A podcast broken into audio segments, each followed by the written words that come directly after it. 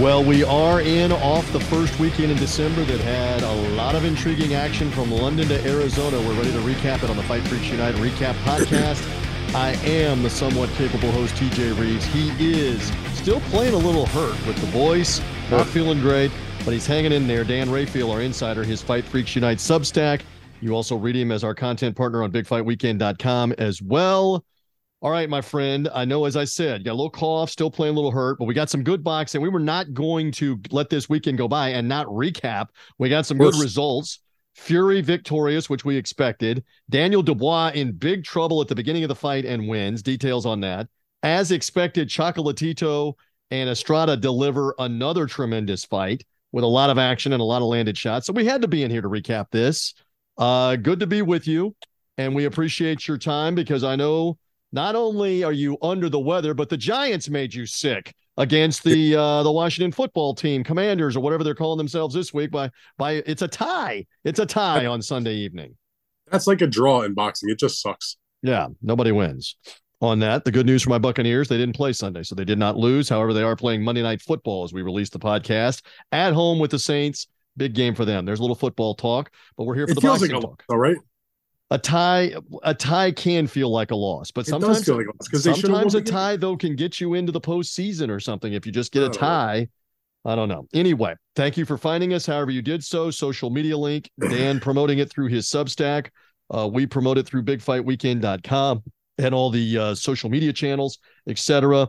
Again, a reminder that we come your way with a preview into the weekend, usually out Friday morning by midday Friday, and then we come back with a recap podcast. You get two of them uh, all the time as benchmarks. Recap podcast usually ready late Sunday night or Monday morning, and uh, plenty to talk about. And again, they want to follow or subscribe on Apple Podcasts, Google Podcasts, Spotify, because then we don't have to tell you, we don't have to remind you. Instead, you're going to get what?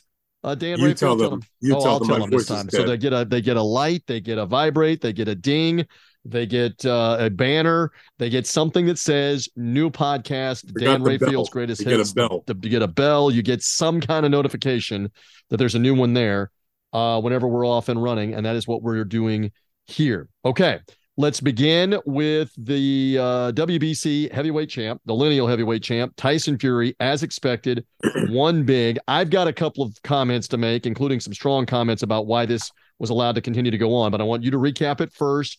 He gets the stoppage uh, by TKO over Dereck Chisora. Uh, your thoughts, main event, Tottenham Hotspur Stadium, Saturday night. It was cold as expected, outdoor venue, December. Hello, but he looked good. And you you put, I saw it on social media in your article. It was target practice in a lot of ways uh, in this, but, but elaborate your thoughts on Fury's latest title defense win. when that fight was over, I felt like I needed to take a shower because I was so disgusted by it. I hated everything about that fight. I hated it when it was when it was announced and made. I said so. It was like just sixty thousand people in a in a worldwide viewing audience watching Tyson Fury try to take a man's life. I felt like that was one of the worst beatings I've ever seen. Uh, it was. I know how Howard Cosell felt watching. T- date myself watching Larry Holmes deliver a beating to Randall Tex Cobb that caused Howard Cosell, after decades of calling boxing for ABC, to basically quit the sport Yes. because he was so disgusted by that mismatch. Are you Uh, ready for my impersonation? Because No. I love. I hold I'm on. I, I'm actually good at Cosell. I may not be good at all of them, but his line that night, as as Larry Holmes continued to jab and pound behind the jab, Tex Cobb round after round, with him not even firing back. This referee is an advertisement for the abolition of the very sport he's participating in. Is, is what is what Cosell uttered, and I still crack up at that almost 40 years later. We are dating ourselves, but in a lot of ways, this is kind of the same thing. I'm joining in with you. When the sixth round became the seventh round, became the eighth round, and Fury's landing 15, 20 hard shots around. What are we doing, Dan And by the way, Yeah. may I say that that Tyson Fury Dereck Chisora fight was almost 40 years to the day since Larry Holmes beat the living shit out of Tex Cobb. Wow. How about that for So- nostalgia? Look, and this is not a negative towards Dereck Chisora. He's a warrior, man. The guy took a beating. Mhm. You know, he hung in there. He didn't go down. He stayed on his feet the entire time. He gave the best effort he could at his 38 years of age with a long career behind him, uh, plenty of big shots that he's taken through the years. Uh, so nothing but my my my respect to Dereck Chisora for the heart and the will, because uh, he could have packed it in any time. But fuck his corner. They try to get this man killed. They were like, "Oh, we're doing all right." I mean, they just were. They didn't give a shit if Dereck Chisora lived or died. I'm not trying to be like melodramatic. I really mean that. Like, I just don't think they gave a shit if this man lived or died because that fight should have been stopped several times. Uh, I mean, the fight should have never been made in the first place. But okay, fine, it was made. Chisora and Fury are friends. He gave him the payday. Mm-hmm. He sure didn't act like his friend, like they said they wouldn't. But that was just uh, everything that's wrong about boxing. I mean, I don't care if there was a big crowd there. The fight should never have happened. It went exactly, if not worse, than anybody could have expected. And he just went in there and just beat the shit out of him. Yeah, I will say like nobody seemed to care about it until the last moment. I will say in like the third and the fourth round, Chisora landed a couple of overhand rights. He showed some hope, was still aggressive, but clearly by the sixth round, this is what you're saying, and I'm I'm one thousand percent on board with you. By the sixth round and the seventh round, he's just taking punishment, taking punishment, and there is no haymaker punch it, that's going to change it. And and Andre Ward even said finally, like in the eighth round, he's like he's already taken his best shot, Chisora's best shot. What are I mean? I'm I'm paraphrasing. What what do we what do we need to see with him with his eyes swollen, almost swollen shut, eighth round, ninth round? What what are we doing? Blood coming out of his mouth. Yeah, enough. Look, you get enough. to a certain point in these fights, and it, it's not just this. I've seen this before, although not necessarily the abject mismatch going in, in where certain fights cross a line from being a competitive athletic competition to just public violence of just uh, uh, beating up somebody in, in, the public. And it's no longer competition. It's no longer entertaining. Uh, it, it's it's just a guy beating the shit out of another guy, and and they're and they're going to get paid for it. I mean, and this was a terrible display. I do hope that Dereck Chisora decides to retire. Uh, you know, he's had a, a good career. He's been a popular figure. He's had some great fights, but dude, enough is enough, man. Yeah. You're going to die in the ring if you keep at this. And and that, uh, was, and that was brain damage type stuff. I mean, we're not. Was, over, I mean, we're not. We're not I, overselling here. This no. is not hyperbole. the eighth, ninth, and tenth round. I mean, you're you're looking at this is what brain damage comes from. This is a life kind of, altering yeah. beating. Yeah, yeah. And you know what? And as I'm watching him get his ass kicked, I'm thinking about Yerbossynuly from a couple of weeks ago, mm-hmm. a few weeks ago, up in uh, in Minneapolis against David Morrell. Not the same situation, but how long are you going to let a beating go on? Now the referee finally stopped it, um, and it, you know, and to the to the credit of the referee, to some degree, it didn't get stopped because he got dropped or there was some huge punch. It was just like it was just another combination in the middle of the ring, and it's like enough is enough already. The guy, I think he got it. sick and tired of watching Dereck Chisora get beat up that as, as I did and probably many others because uh, that fight should have been stopped. And I'm not Monday morning quarterbacking it. I was writing it on Twitter at the time mm-hmm. in, in real time as it was occurring. It was just, uh, it was pathetic. I mean, so Fury gets his title defense. He gets his second fight into the year, gets the, the, whatever rust may have been on. And hopefully next will be Usyk.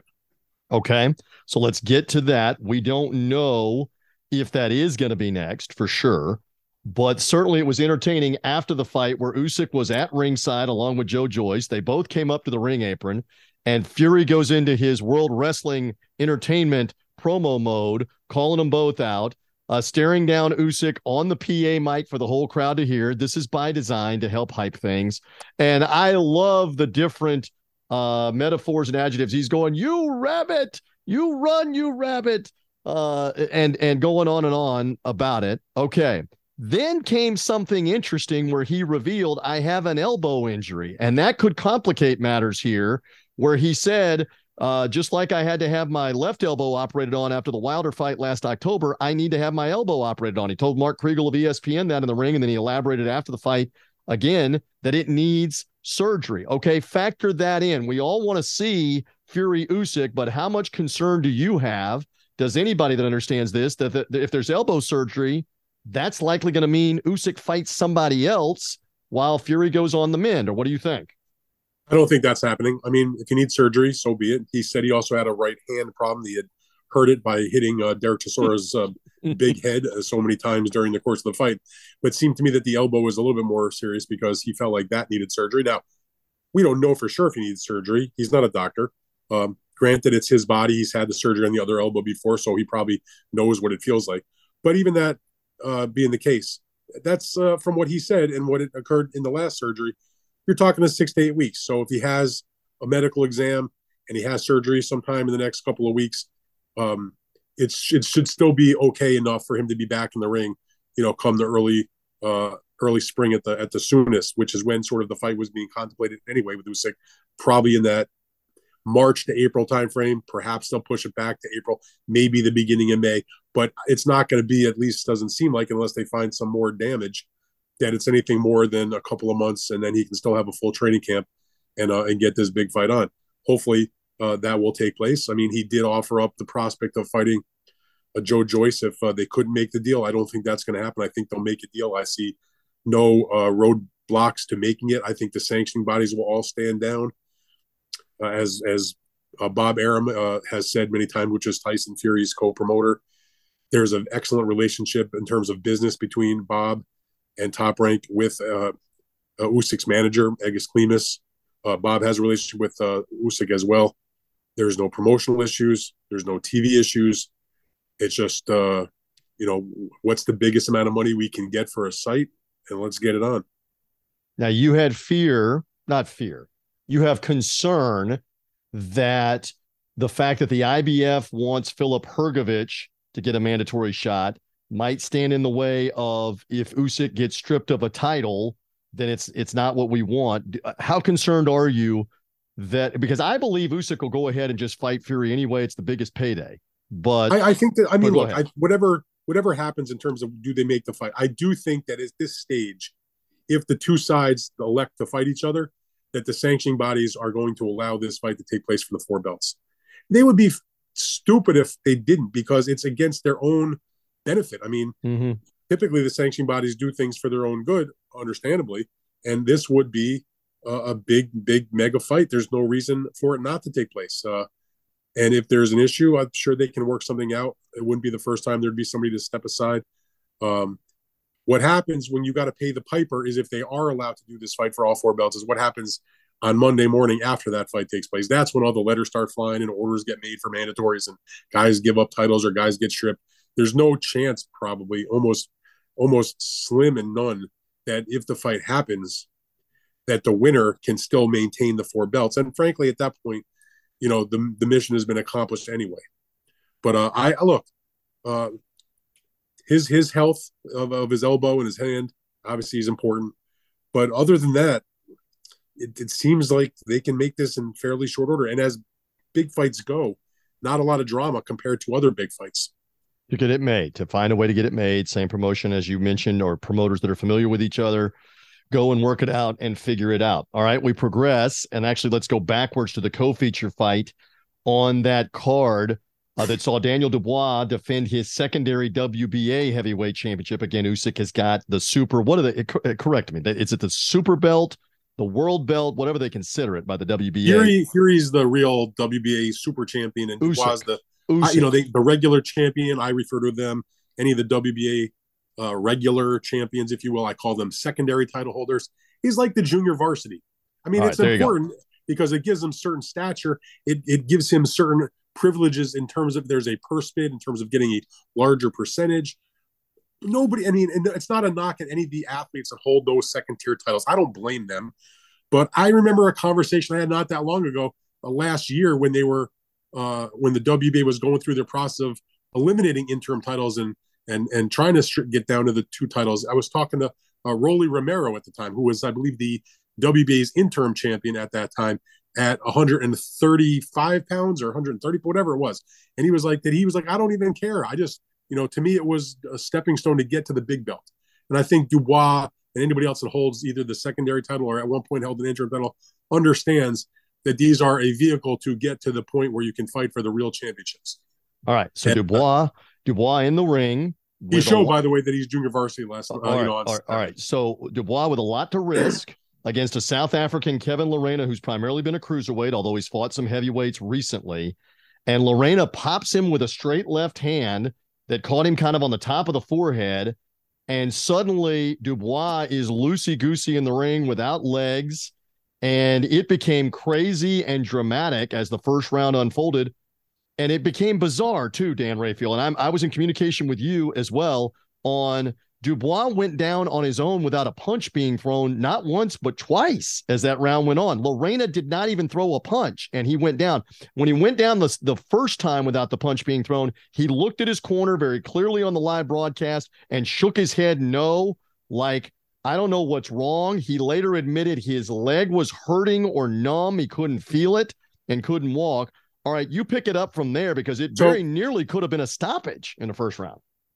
It seemed like the first knockdown was a punch. And when he got hit with the punch and he went to the canvas, on the way down, he maybe tweaked his ankle or tweaked his knee, and that caused a problem. So when he went down the second time, it seemed like that was the issue that the knee or the leg or whatever was going on with his ankle. I'm still not really clear. Uh, Top Rank's post fight release said it was a knee problem. I've not heard an, an, interview with Dubois saying so. In any event, some kind of leg issue uh, on the second. Let me interject. He told. Let interject because we're we're uh, both covering this and we help each other out. He told BT Sport in the post fight interview with Jo Ankier, I believe is how you say her name. He said, "I couldn't feel my leg. I didn't know what I did to my knee." That's essentially what he said. Okay. And he goes, "So I mean, he he obviously had trouble standing up. Pick it up. Go ahead." And and so that was the second knockdown. The third knockdown I do thought I did think there was a punch of some type, but the this knee is where I really come back more... at you. No, there's no okay. punch. There's no but, punch at the time that he goes down. He's just he kind of got hit. He kind of wobbles back a little bit. He he puts his guard back up, and then he goes down. And it's it's but like, the main the main uh, thing here is his problem started because he took a clean yeah. shot from Kevin Lerena and messed up his leg on the way down, which we've seen. I mean, this, again, I'm going to date myself. I remember, you know, years ago, uh, you know, Derrick Jefferson, the one-time heavyweight contender, going down and breaking his ankle essentially against Oleg Maskaev. The knockdown, you know, was damaging, but it was really when he fell, the leg hurt him. Mm-hmm. Michael Grant, another heavyweight contender that fought Lennox Lewis for the title, when he came back, he had a fight where you know he got knocked down, but it wasn't so much the knockdown that messed him up; it was because he hurt the leg going down. I mean, that happens. You know, when you fall and you twist your knee in a weird way or your ankle in a weird way, uh, that can come back to haunt you. So, you know, Dubois was able to come back. Now, the referee or or the timekeeper, it's like everybody was trying to help this guy out because it seemed like they cut the round short. They rang the bell with about eight or nine or ten or eleven seconds left. So that's big when you're almost done in the first round. I didn't even know that. You're breaking news to me on so, the fight freak. But that's not Dubois' fault. So he came back right. in the second round and was clobbering Lerena late. It was almost like Lerena was afraid to get the knockout. He like he put the handcuffs on and decided not to punch back right. because to have Daniel Dubois down three times, possibly uh, compromised with a bad pin, and you can't get the stoppage, there's a problem there. And when the fight finally was ended at the end of the first, at the end of the second round, I understand there was a big uppercut in there that hurt him, but the round, the bell was ringing. The referee absolutely should have allowed him to have the one minute rest period before waving off. But in in in that situation, on that promotion, on that card, you know everything is in Dubois' favor.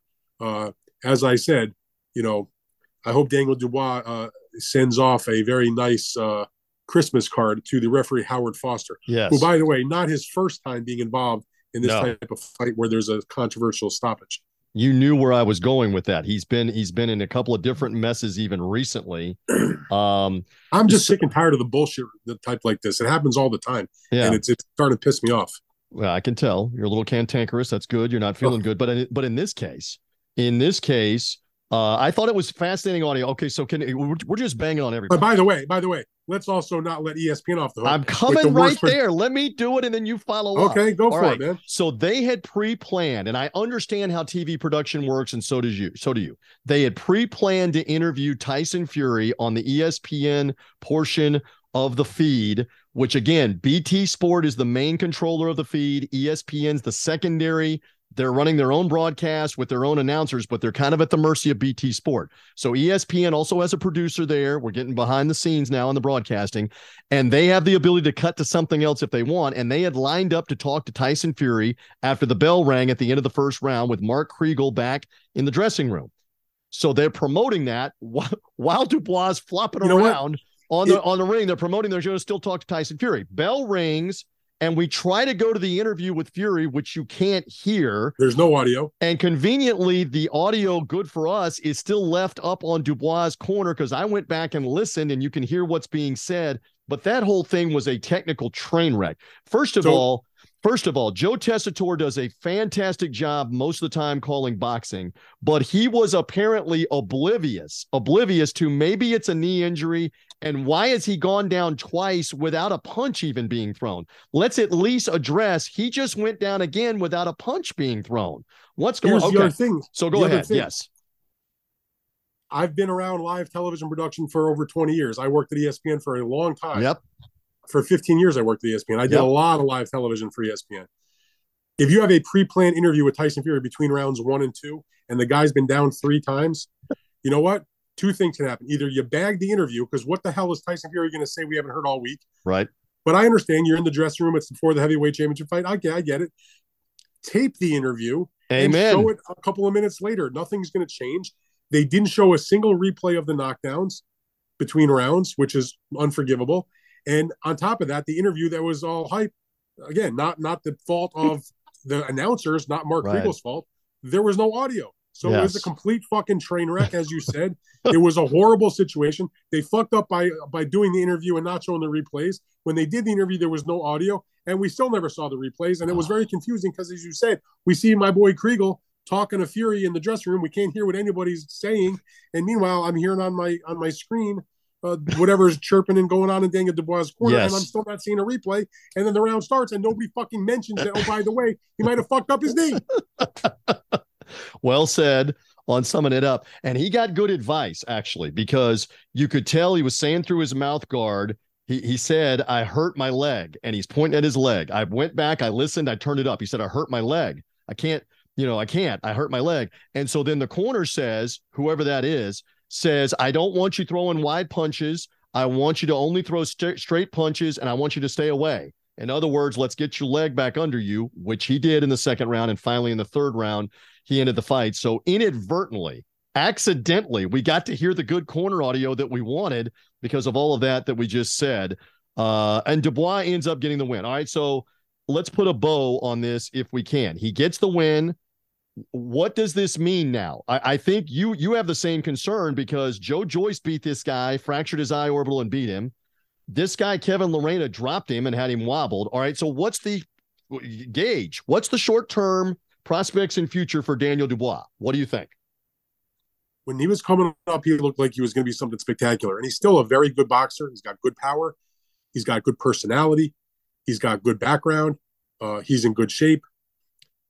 And it just feels like when when he's in there with an A level guy, he's going to get blown out because he's not going to be able to take the heat. You know, Joe Joyce beat him down, bludgeoned him, hurt him bad, uh, broke him up, and I don't know if he's ever going to be the same from that. I mean, the guys he's fought since then have not exactly been murderers row. Bogdan Dinu, journeyman, you know, Joe Cusumano, complete, you know, nothing. Mismatch. Trevor Bryan was the mandatory. Trevor Bryan was a manufactured 22 and 0, you know, with a fake belt, and he went and he destroyed him.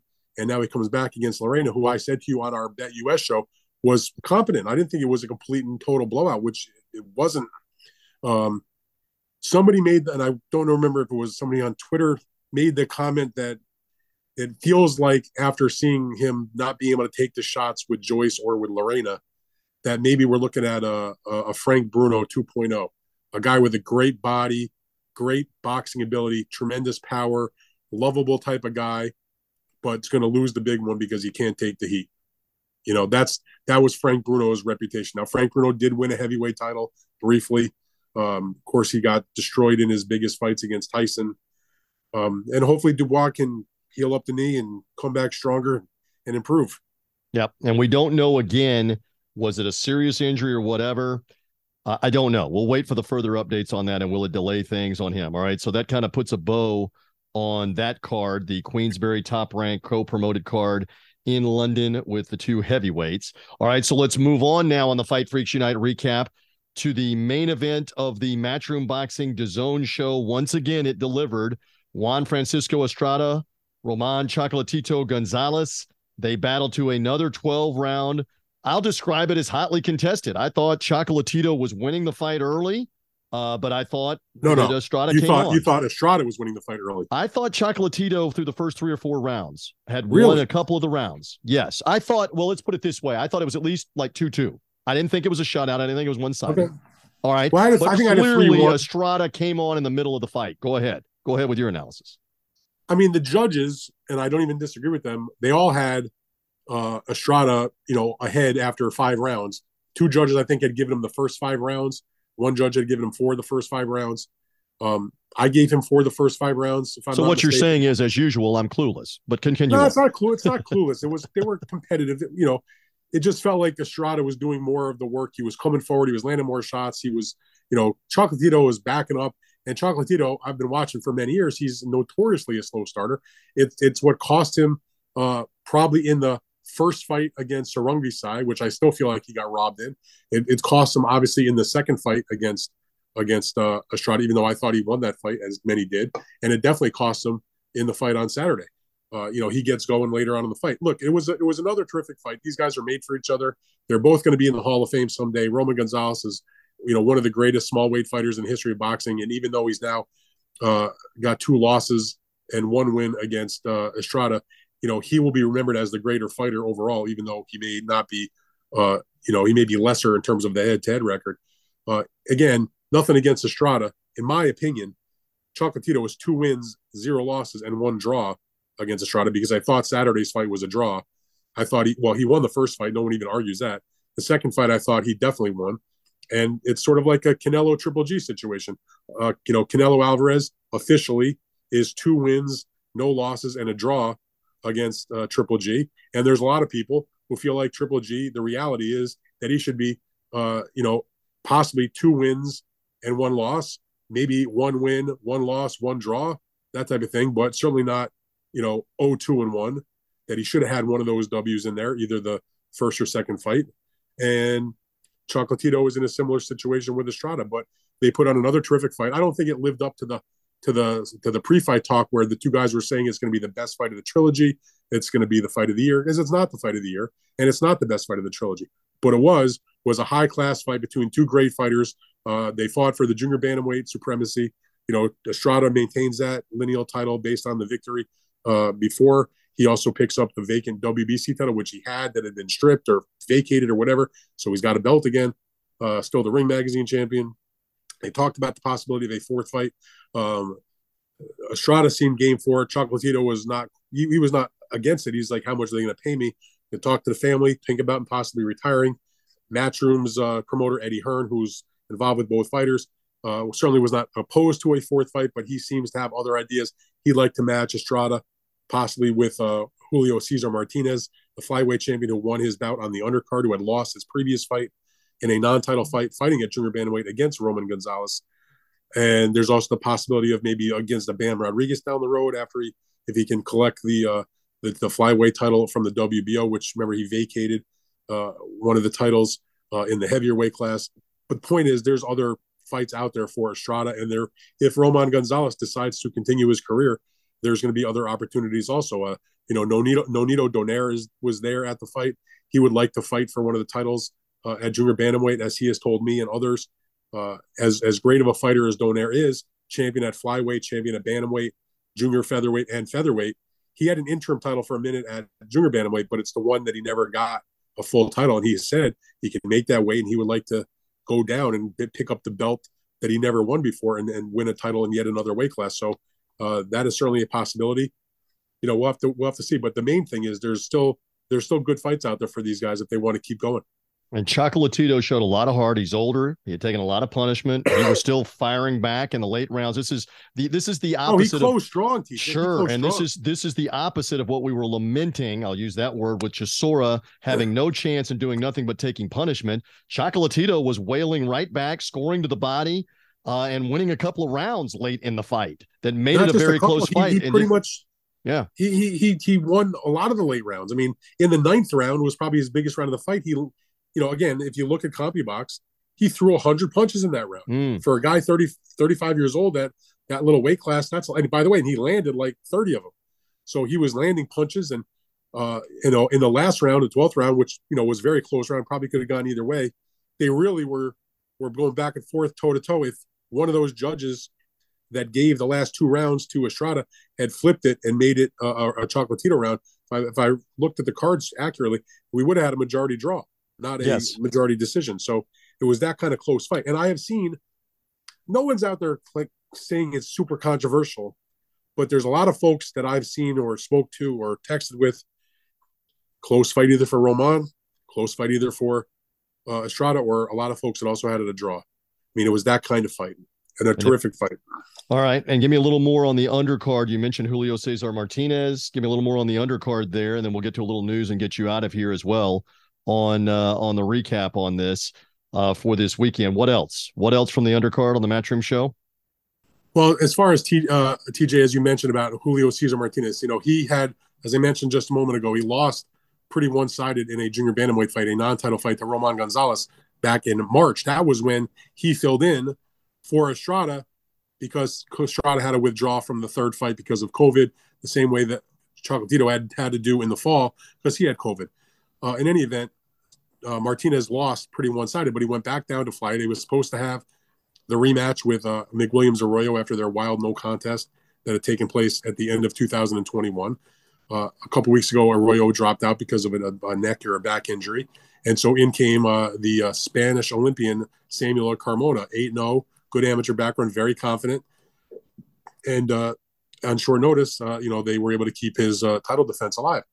And it started out pretty well where Carmona did great in the first handful of first half of the fight, first several rounds, was outboxing uh, Martinez and really kind of making him look foolish, to be honest with you. But then something happened where it appeared like Carmona hurt his hand and he then decided he wasn't going to fight anymore. Now, he just decided to run. It was like watching the worst of Guillermo Rigondeaux or the worst of Erislandy Lara. He was literally running around the ring. And I'm really not sure why you're running if you got a hurt hand. You still have another hand you can use you know, professional fighters are are schooled in both hands, and he was a top amateur, so it's not like he doesn't know how to use the other hand. In any event, uh, he ran so much, you know, that Martinez was able to win most of those late rounds and ended up winning a majority decision to keep the title. But it was a, you know, it was an absolutely horrible fight, not because of Martinez, but because of uh, all the running that Carmona did. But Martinez wins, he moves on. I mean, I guess they'll probably still order the Arroyo rematch because technically that's a mandatory, given uh, that it had been ordered before because he's the champion and Arroyo is the interim title holder of the WBC. But as I said, Eddie Hearn is in the mindset of possibly matching Martinez if he wants to go back up to the uh, junior bantamweight division and take on uh, Juan Francisco Estrada. You know, he could also be there as a future opponent for Bam Rodriguez as well. So there's still business to be done. Uh, Martinez and Estrada would probably be a pretty big deal in Mexico. You know, two WBC champions from you know different weight classes fighting each other. Uh, that was the co-feature on the on the card. And then uh, in terms of the rest of the show, you know, it was it was interesting because you had uh, the excellent prospect Diego Pacheco, who's uh, now 17 and 0, who is uh, a guy that signed with Eddie Hearn from day one. Young guy signed when he was still a teenager. Now he's just barely 20 years old, uh, 20 or 21 years old. I mean, just a really good looking prospect from Los Angeles. He's 21 now, and uh, he just looked. You know, he wasn't fighting like a super top guy, Adrian Luna, uh, Ricardo Adrian Luna, but he just bombed him out of there in two rounds. It was very impressive the way he took care of his business. You know, he's had a really good year. I think a lot of people will look at him as a, if not the prospect of the year, certainly in the top uh, few. I think he's in the top few in terms of you're making your prospect of the year list, which I've been doing for you know over 20 years. Um, so he's he's a fine prospect in a in a weight class where you know he's going to make some noise in the not too distant future. Yeah, it's sort of an upset. Cristofer Rosales, who's a former title holder, uh, he defeated Joselito Velasquez, the undefeated Olympian. Uh, that was an upset. That was a terrific fight. That was the opening TV fight. And uh, in the what they call before the bell, these are fights that are not on the main card. The other prospects that Matchroom has in their uh, stable, uh, Americans anyway, uh, they all look pretty good. Mainly, I'm talking about Mark Castro from Fresno, who moved to nine and zero, oh, put on a terrific display in an eight round uh, decision win over um, Michael Lopez. He's a lightweight, just just great conditioning, really settling down into the professional ranks. I think a couple of fights ago, I, I really noticed that he's really sort of shed the amateur way he fights. He's much more poised, much more relaxed, picks his shots not so wild. And then the middleweight, Austin Williams, he won basically close to a shutout, like 9 1 on the scorecards in his fight on that part of the card against Simon Madsen. you know, now he's 13 and 0 again, an up and coming middleweight, exciting, uh, good personality, and you know, these are guys to keep an eye on. I mean, they're the undercard fights now down the road. You know, you got to figure they're going to move on to the main card and someday co-feature, and eventually, if they keep winning, we'll see them in headlining fights.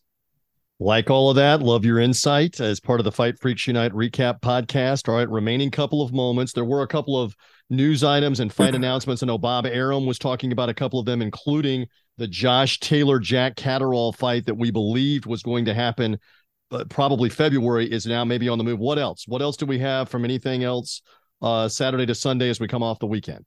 Well, as far as that goes, when he was in the UK uh, helping promote the Tyson Fury Dereck Chisora event, uh, you know, he did speak and say that this Catterall and uh, Taylor rematch for uh, Josh Taylor's uh, WBO junior welterweight title. Remember, he was undisputed, but it vacated or was stripped because he wanted to go for this rematch, given the controversy from their fight that took place uh, earlier in the year. Anyway, that fight was penciled in for February 4th in Glasgow, uh, Taylor's home turf. Um, now it's going to get moved to March. There was some kind of scheduling issue that is causing an issue there, so it's going to get put off by another month. And you know, the only negative part about that is it's just another uh, month added on to what is going to have been a very long layoff for these two guys. They'll be over a year, I guess, by the time they get back in the ring. So the fight's still going to happen, I guess, but they're just going to have to situate it on a different date. Um, and as far as dates go, uh, one thing I reported about, uh, remember uh, a couple of weeks ago, you had uh, Caleb Plant and David Benavidez, the super middleweights. Uh, Caleb Plant, the former uh, title holder that was beaten by Canelo in the undisputed fight. You have David Benavidez, who is now he's a two-time WBC title holder, has now the WBC's interim title in any event. Everybody knows Plant and Benavidez been talking a lot of shit for a while. They announced on their social media that they had signed contracts for a fight in the early part of next year. Uh, and so that's going to happen. But now I am told that the date for that penciled in is March 18th. Las Vegas will is being planned as a Showtime pay per view fight. It's a little disappointing that that'll be on pay per view. That shows you where we've gone in this business. that uh, that fight, which is a good fight, I'm not knocking the fight, that that would now become like basically like a $75 pay per view uh, is extraordinarily disappointing in a moment in time where PBC is lining up a number of pay per view fights because besides Plant against Benavidez, you've got the uh, January 7th Tank Davis pay per view fight.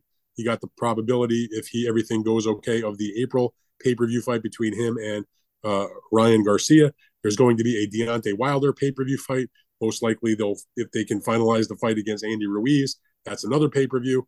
Uh, Errol Spence is going to be back in action uh, in the in the first half of the year, probably against Keith Thurman. That's another pay per. You love fight. it when I interject some humor. There was an Errol Spence sighting on Saturday. He flipped the coin in the Big 12 championship football game, TCU and Kansas State. That ended up being a great game with Kansas State upsetting TCU. But we did see the truth. We did see Errol Spence flip the coin there. So there is proof of life, an Errol Spence sighting. Now, can we get him in the ring, please? Continue well, on we're going to get him in the ring, but it's going to be on a pay per view basis, and that's you know that's really disappointing. I just mentioned to you like five or mm-hmm. six fights that are all being targeted as uh, PBC related show uh, pay per view fights. Most of them, I guess, will be involved with Showtime.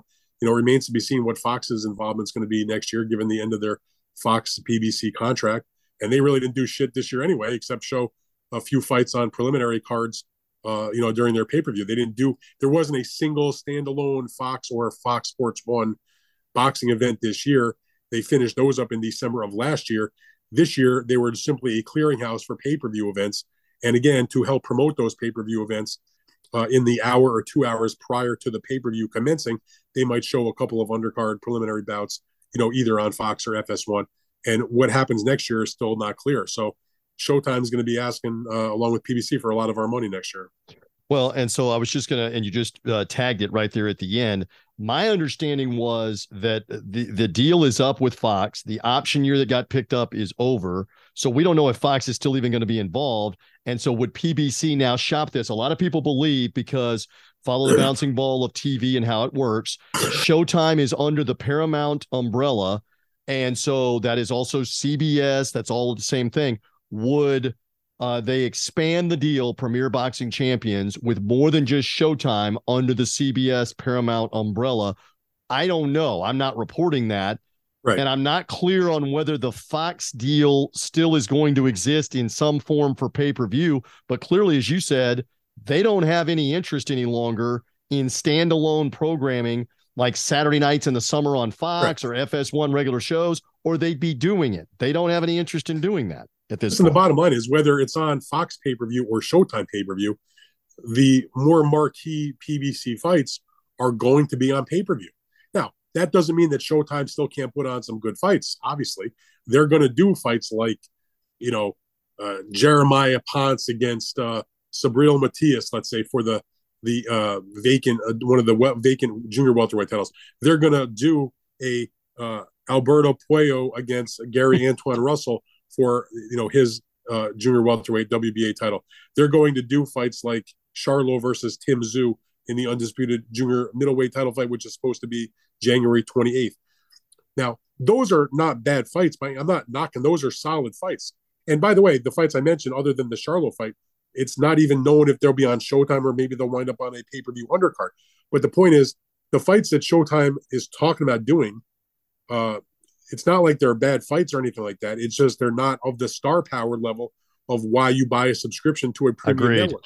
Agreed. You know, if we're all of a sudden now every Davis fight's going to be on pay per view, Spence is on pay per view, Wilder's on pay per view, and now we got Plant against Benavidez on pay per view. Give me a fucking break. All right, I think that's pretty good to end it on, unless you have anything else, Mighty One, because I know you've been playing hurt and we've covered the recap of fights. We've covered a little news. I think we're good for the week. Uh, again, it's a week that will end and we'll be in the preview mode with Terrence Crawford back in the ring. Speaking of pay per view, on a pay per view of his own in Omaha, Nebraska, uh, in his latest title defense, not fighting Errol Spence. We'll talk more about that later in the week. Other than that, I think we're good. Dan Rafael, good stuff off the weekend in the recap mode. We'll be reading you and keeping up with you on the Fight Freaks Unite Substack and BigFightWeekend.com. Thank you, sir. Well, just so you know, it's not just Crawford back in action next week. We also got Teofimo Lopez back Yes, in action at the Garden on ESPN. Got Josh Warrington in his title defense against Luis Lopez on Saturday on uh, on DAZN. That's a pretty solid fight. You also have Michael Conlan in a fight uh, on Saturday in Belfast. So you have Manny Pacquiao in his exhibition in South Korea. So we got plenty of stuff to talk about. No doubt in the preview mode, and we'll be writing about it and keeping up with it on BigFightWeekend.com. Thank you, Dan Rafael. Good stuff. Hang in there. Feel Thanks, better. TJ. You bet. And there we go. Once again, make sure you're following, subscribing, Apple Podcasts, Google Podcasts, Spotify, because you get the preview programming from the Big Fight Weekend preview heading into the weekend. And then you also get the recap, Fight Freaks Unite recap as well. We'll probably also on the podcast feed, by the way, put the Teofimo Lopez conversation that Dan had up on the podcast feed. You'll get that if you're following and subscribing. That'll be up midweek this week prior to the takeover's return to Madison Square Garden this coming Saturday night. All right. Now hold on. It's it's the take back. It's the take back now. It was the takeover. The take That back. the take back. Teofimo Lopez, and he says that to you in the interview. You'll hear all of that if you're following and subscribing to the podcast feed. For now, we're good on the Fight Freaks Unite recap.